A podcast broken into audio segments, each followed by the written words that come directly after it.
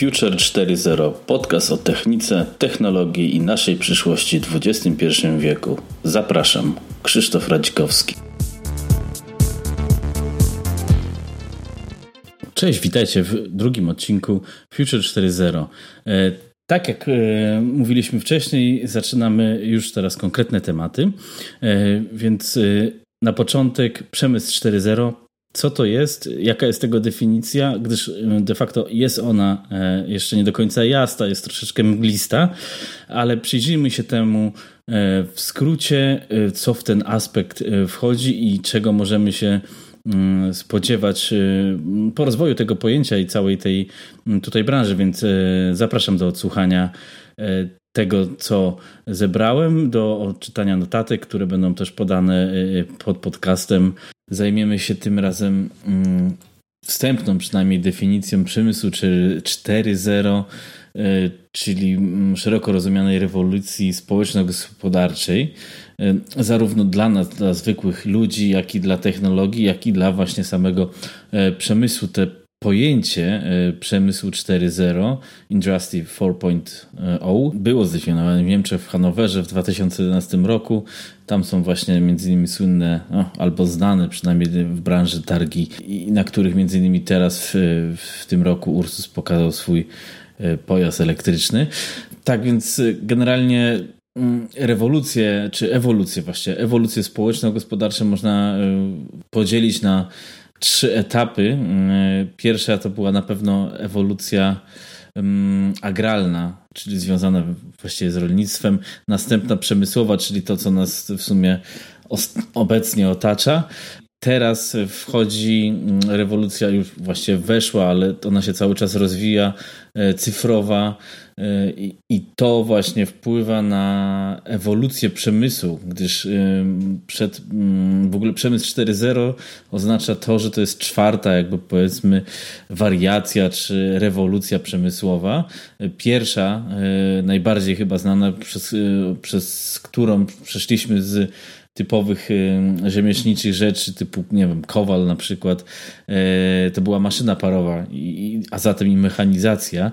Zaczęły się e, manufaktury i dzięki temu mogliśmy dużo szybciej wykonywać e, pewne czynności i w większej serii. Dzięki elektryczności uzyskaliśmy masową produkcję. Jest to przemysł, nazwijmy to 2.0 czyli Ford Model T, a masowa produkcja oznacza w skrócie tańsze produkty, bardziej dostępne dla większej rzeszy ludzi i to wpłynęło mocno na, na, na rozwój naszej gospodarki i relacji społecznych, aczkolwiek nas chyba najbardziej interesuje etap 3.0, który miał powiedzmy miejsce w latach 70., e, gdzie dzięki automatyzacji, początkom informatyki mogliśmy naprawdę zacząć produkować e, produkty na skalę e, taką, która wcześniej nie była możliwa. I, I to zrewolucjonizowało te ostatnie nasze, powiedzmy, no, dobre 30 lat. Jesteśmy na tym etapie dzięki temu. A w latach 90. Mm, zaczęło się kształtować, powiedzmy, jeszcze wtedy nieznane pojęcie przemysł 4.0, czyli połączenie tego wszystkim z internetem, e, jeszcze bardziej z automatyką, dzięki internetowi, z autonomią.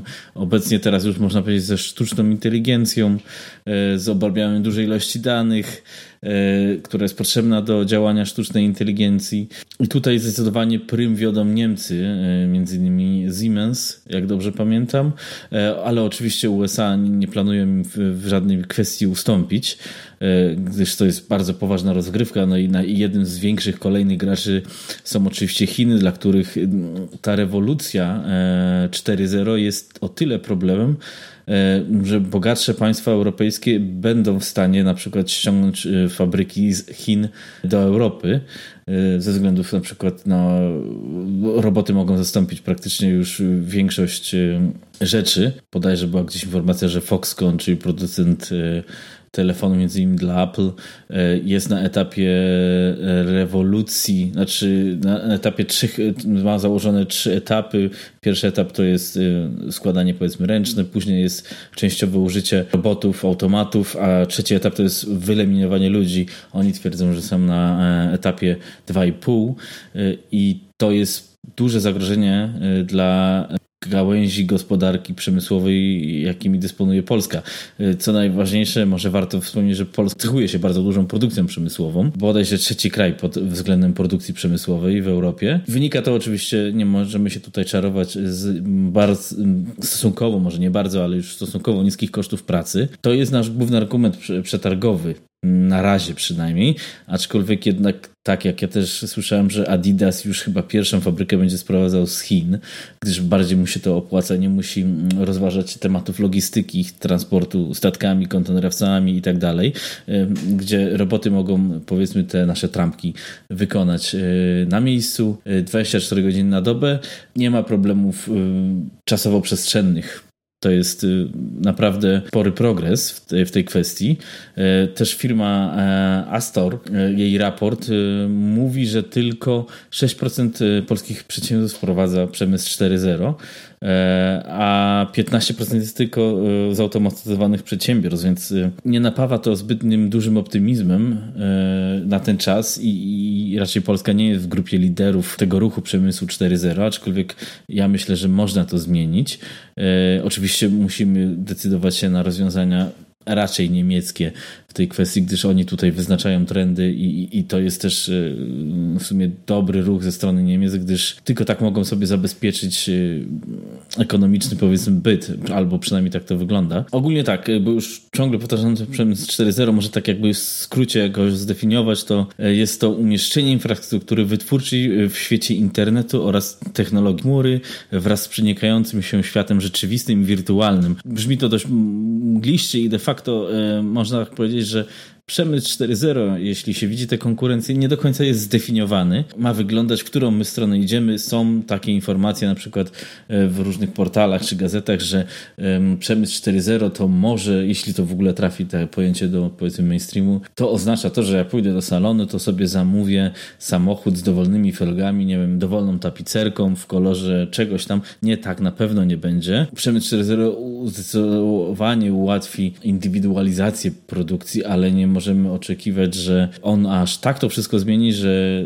tylko dla nas specjalnie powstanie wzór felk odlew lub będą frezowane w jakiś tam e, magiczny sposób. Nie, to się nie, nie zdarzy. Przemysł 4.0 to jest pomiędzy sprzężenie zwrotne pomiędzy poszczególnymi dyscyplinami, między produkcją, planowaniem, serwisem, udołowością, e, co daje też minimalizację kosztów i maksymalizację uzyskanych wyników. Wynika na przykład daną fabrykę, która produkuje no przysłowiowe te buty, kompletnie zreplikować e, w przestrzeni 3D, w symulacji i, i tam próbować wprowadzać optymalne procesy. Dzięki właśnie tych analizie big data jesteśmy w stanie na przykład na wirtualnej rzeczywistości pewne kwestie już przeanalizować i wprowadzić je, je w życiu lub nawet y, jakoś to hybrydować między tymi dwoma rzeczami. Na pewno w Przemyśle 4.0, tak jak wspomniałem, y, ważna jest, bo to już widać y, tutaj u mnie nawet obok mojej firmy są konferencje, jest wirtualizacja i ocena właśnie takich danych w czasie rzeczywistym, to co wspomniałem, te, te symulacje,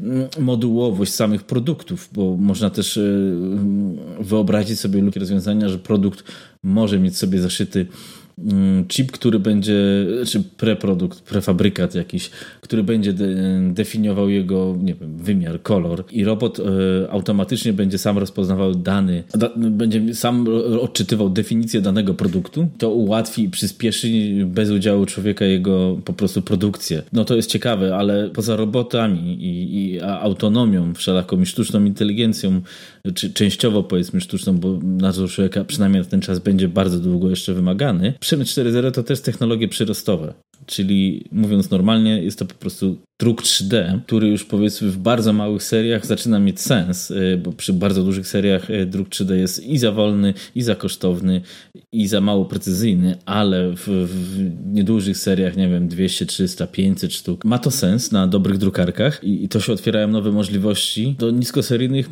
projektów, czy, czy prototypów, prototypowanie w, w branżach y, automotive, czy, czy, czy ogólnie przestrzeni rozwojowych, research and development, centrów. no, drukarki 3D są tutaj niezastąpione, a przy tych nowych technologiach potrafią one drukować też w metalu.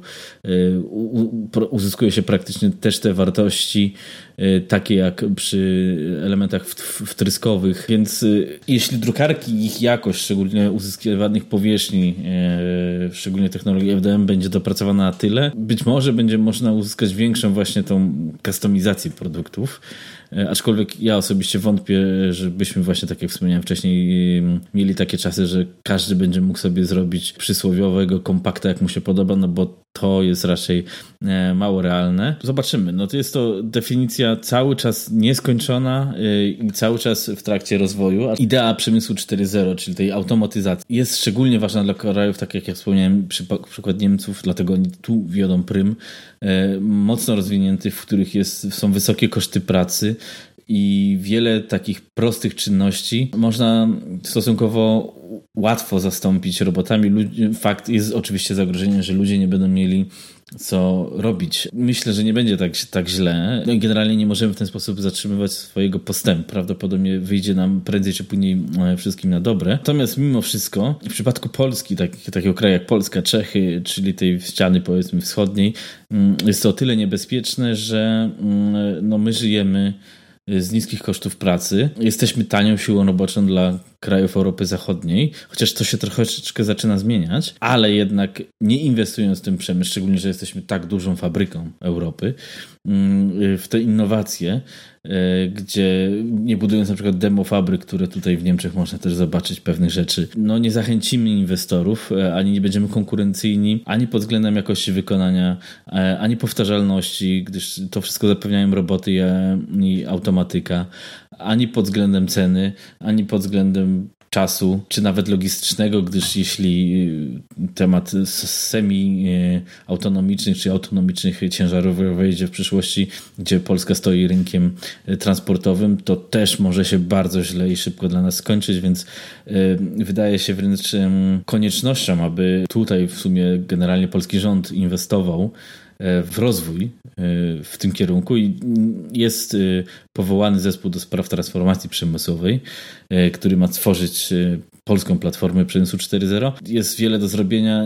Z tego, co ja słyszałem na uczelniach, nie za bardzo temat jest tutaj poruszony, a, a to jednak na razie jest etap bardziej współpracy uczelniano-przemysłowej niż odwrotnie. Należałoby zakasać rękawy i jak najszybciej nadrabiać ewentualne straty lub nawet może spróbować coś tutaj wymyśleć e, innowacyjnego. Przemysł 4.0 dla mądrych ludzi jest to prawdopodobnie duża szansa wypłynięcia e, na szersze wody, aczkolwiek może to się skończyć też niefortunnie, jeśli nie skorzystamy z tych opcji.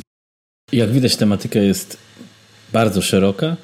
E, I w następnych odcinkach będziemy poruszali nie tylko stricte e, przemysł 4.0 w, w znaczeniu przemysłu, ale poszczególnych jego składników, y, takich jak nawet te wspomniane autonomiczne samochody, czy robotyka, y, czy sztuczna inteligencja, y, czy unowocześnienie zakładów, czy inne innowacyjne rozwiązania typu drony, przesyłanie paczki przez, przez takie rozwiązania, gdzie zmienia się branża logistyki. Temat jest niewyczerpany i, i jeszcze nie do końca zdefiniowany na całym świecie ale warto e, go śledzić i, i, ewentualnie załapać się na ten pociąg, żeby nam za szybko nie odjechał.